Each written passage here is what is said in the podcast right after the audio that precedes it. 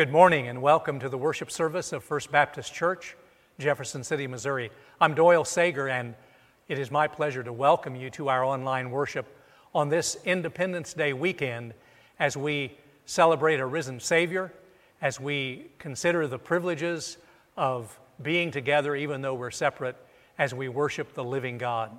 Would you pray with me, please? Our loving and merciful Heavenly Father, thank you for this day. Thank you for the opportunity to worship you in spirit and truth. We thank you for your love that always reaches down to us, a love that never gives up. May we experience the wind of your Holy Spirit blowing through our lives, through our nation today, and we offer our prayer with expectation in the name of Jesus Christ, the risen Lord. Amen. This morning's scripture is from the 33rd Psalm. I'll be reading verses 4 through 12. For the word of the Lord is upright, and all his work is done in faithfulness. He loves righteousness and justice. The earth is full of the steadfast love of the Lord. By the word of the Lord, the heavens were made, and all their host by the breath of his mouth. He gathered the waters of the sea as in a bottle. He put the deeps in storehouses. Let all the earth fear the Lord. Let all the inhabitants of the world stand in awe of him. For he spoke, and it came to be. He commanded, and it stood firm. The Lord brings the counsel of the nations to nothing. He frustrates the plans of the peoples. The counsel of the Lord stands forever, the thoughts of his heart to all generations. Happy is the nation whose God is the Lord, the people whom he has chosen as his heritage. The Word of God for the people of God. Thanks be to God. You know, when I have a birthday, I always like to take some time and think about God's blessings, to think about God's favor on my life, to think about all of the good things and it's always a, a rich celebration for me. But I also, on my birthday, try to carve out just a little bit of time to think about what could be better in my life, what could be different in my life. In other words, how I could improve. And it seems to me that when we have a national birthday, we should practice the same way. We should pause today to think about all of God's goodness, and all of the blessings and the privileges of living in this nation. But we also should take time and ask ourselves how could it be better? How could it be more? To think about how we could improve the life of our country. I really believe that our nation is hurting right now. We're in pain. COVID 19 is wreaking havoc physically and mentally, emotionally, and spiritually. Unemployment is uh, always a challenge. The problem of adequate housing, poverty, racial inequities, food insecurity, political strife, and a toxic atmosphere that has us fearing or attacking people who see the world differently than we do. We are a nation in pain.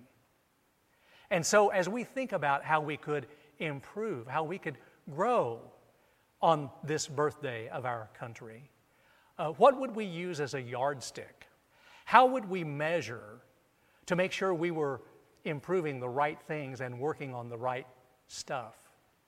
Well, the answer is pretty simple, and it's really right here in our text from Psalm 33. The answer is the best measuring stick for any nation is the character of God.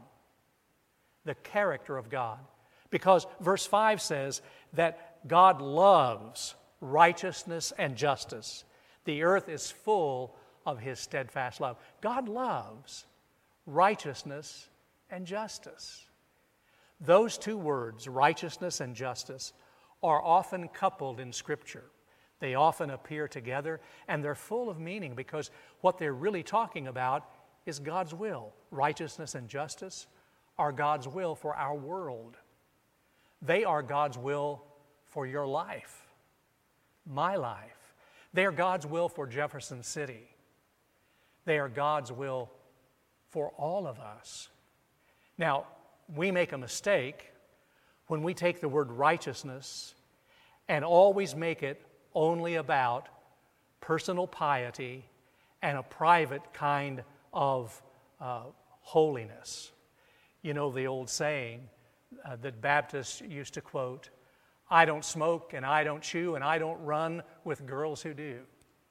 Or you could say, I don't run with boys who do.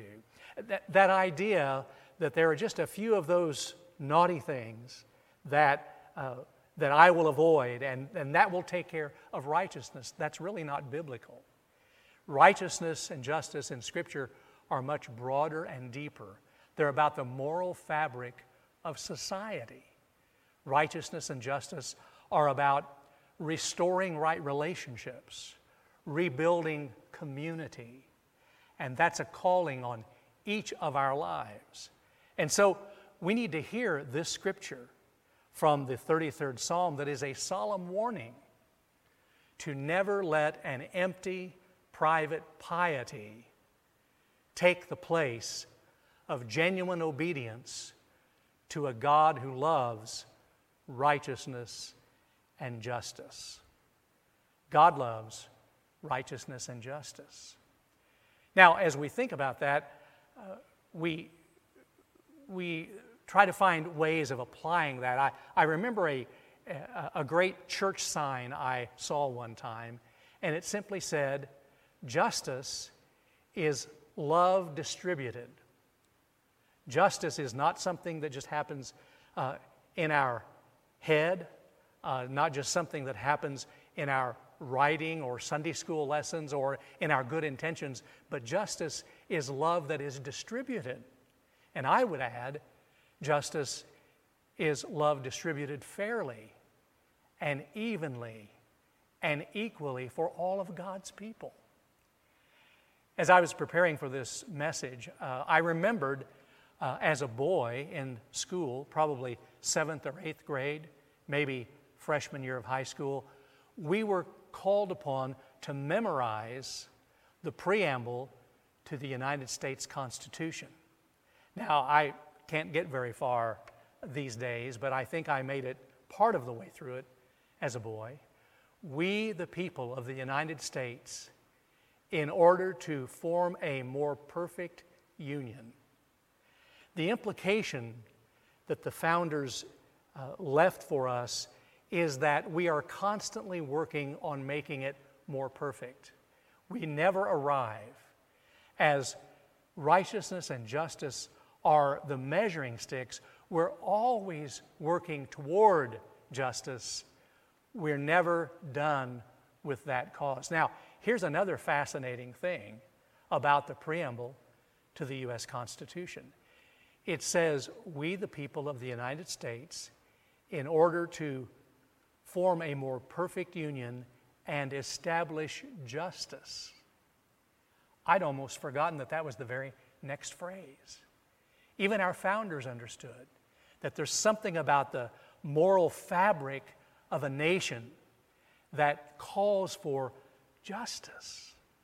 God loves righteousness and justice. But this scripture is about more than just one country. Uh, the, the context, of course, is the tiny nation Israel, but God's chosen people. But as you read on in the 33rd Psalm, you realize God is not just Lord over Israel, He's Lord of all the nations. He's sovereign above all the countries of the world and all the peoples of the world. The message has a great translation of uh, verse 10 of Psalm 33. God takes the wind out of our pretensions and shoots down the world's power schemes. What a powerful word and a reminder that God is sovereign Nations may plan and plot, but there is nothing that's outside the reach of the sovereign God. Every political scheme is within the reach of the sovereign God and the crucified, risen Savior. A global pandemic is within the reach of a sovereign God and a crucified, risen Savior. Any social ill, any political ill, economic crisis, they are all within the reach of the sovereign God and the crucified, risen Savior. Every army that marches, every plan that is made, is within the reach of the sovereign God and the crucified, risen Savior. God is Lord above all the nations. And you see this, this way that the psalmist takes the traditional understanding of power and might, and he actually takes it and flips it on its head and, and turns it upside down. Because in verses 16 and 17, though we did not read that far in the text, Scripture says, The king is not saved by his mighty army, a warrior is not delivered by his great strength. The war horse is a vain hope for victory, and by its great might it cannot save. Just as the cross of Christ took the traditional understanding of power and might and force and flipped it on its head, so God is declaring in this 33rd Psalm. On the cross, Jesus in weakness became the conquering Messiah. God always works through weakness, and God is always sovereign over the nations. I'll let you in on a little secret. In my office here at the church, in my desk, there is a drawer, and in that drawer, I keep a stress ball. Now, why in the world would a pastor of a church need a stress ball uh, considering the last four months? Go figure. Uh, maybe it's there just in case, right? But nevertheless, it's there. And what I love about this stress ball is that it's not just a stress ball, it's a, it's a miniature globe. The nations of the world are, are pictured on it. And sometimes I just pick that up and I hold it in my hands and I think about the sovereign God above all the nations of the world. I think about that great spiritual. He's got the whole world in his hands. Yes, the good news today is that God is working in his world toward righteousness and justice. He is sovereign Lord above the nations, and we may trust in him and hope in him. Let's pray. Mighty and loving God, thank you for the good news that you are on your throne. Deliver us from false hope and teach us daily more about finding our hope and our trust in you. This we pray through Jesus Christ our Lord. Amen. I want to thank you for joining us for worship today. Uh, I remind you once again that it's your faithful giving online or checks mailed in that make possible the continued ministries of First Baptist Church. And as I mentioned a, a short time ago, uh, summertime is actually a time when we're engaging in some really important uh, summer ministries in our community. Uh, for one thing, this week our youth are launching their modified summer youth mission trip. They're staying here in Jefferson City in a project called Love Your Neighbor. There are 46 youth and 19 adults who'll be working this week on 11 projects in our community. So your faithful giving makes possible that outreach of love and service. Habitat for Humanity is doing some building. The Building Blitz uh, in response to the May 2019 tornado. Our church is taking part in that. And we're grateful, again, faithful giving is making possible uh, those building projects. And finally, Vacation Bible School. Even though the children can't gather in the building, uh, families have signed up and registered, and those who have uh, now have received material so that during these summer weeks, the entire family can go on adventures and have a great Bible learning experience together. So, thank you again. Faithful giving, making possible our passion to touch our community with the life of Christ. I also want to take a moment and thank you for taking part in our survey. Uh, we emailed you a survey uh, about moving into phase three, and many of you responded. We are still working our way uh, through the results of that and looking at all of the responses. Thank you for doing that. I will say to you that I had thought we would have a specific date in mind to announce reopening or phase three, a modified worship experience in our sanctuary, but we're going to wait. Uh, as you know, there have been uh, new cases uh, discovered, and there's been a spike uh, in incidents of COVID 19, and we are being very cautious. We thank you for your patience. We will continue online worship, and we will make an announcement about moving into phase three just as soon as we possibly can. But we are concerned about your safety and about us being good neighbors and waiting until the right time. And speaking of that, Dr. Steve Whitt, uh, one of our own here at First Baptist Church, uh, has some good words for us about practicing safety protocols that we might uh, take care of our own health and the health of those around us. Watch and listen to this. God bless you and have a great day. Hello, church family and friends. My name is Steve Whitt. I've been a member here for about 14 years. My wife and my kids and I really miss church. Uh, I know you do too. Melissa and Doyle and Rod have been working with me and other authorities. I'm an infectious disease specialist at the University of Missouri uh, on figuring out how to get us all back here safely. I don't know when that's going to be, but when we do, there's a few things that will be really helpful. The face mask thing really works. Uh, as much as I don't like them, as much as I'm sure you don't like them, I'm sure you all heard the story about the two infected hairdressers in Springfield uh, who worked all day while they had COVID. Well, they also wore a mask all day. And actually, they didn't infect anybody. So, we are going to be encouraging people to wear masks. We need to spread out. You got to be six feet apart or more. If you can stay apart, the masks aren't necessary uh, but it's hard for people to stay apart. That's really one of the keys. We're going to wash our hands frequently. There's going to be hand pumping sanitizer stuff everywhere. And we can't shake hands. We can't be hugging. Okay, we're not going to be close to one another.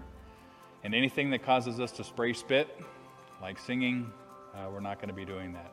Uh, I know we'll miss it. It's one of my favorite things, but we can't do it. Lastly, I'd like to tell you this COVID thing is really serious. Uh, we've had deaths. I've taken care of patients myself uh, who have died with COVID. If you're 65 or older, if you have heart, lung, kidney, liver disease uh, to begin with, you're at increased risk. There's just no two ways about it. And lastly, I'd like to close with uh, just a few things about when we need church most uh, is the time when it's hardest, hardest for us to get it. I cannot wait for us to get back together in person. I'm so thrilled with what the church leadership has done so far to make it uh, church available to us and our children uh, by video. Uh, but I look forward to seeing you all soon in person, even if we're all six feet away. I love you. I'm thinking about you. Thank you very much for all of your support and what you've done for our church. Bye bye.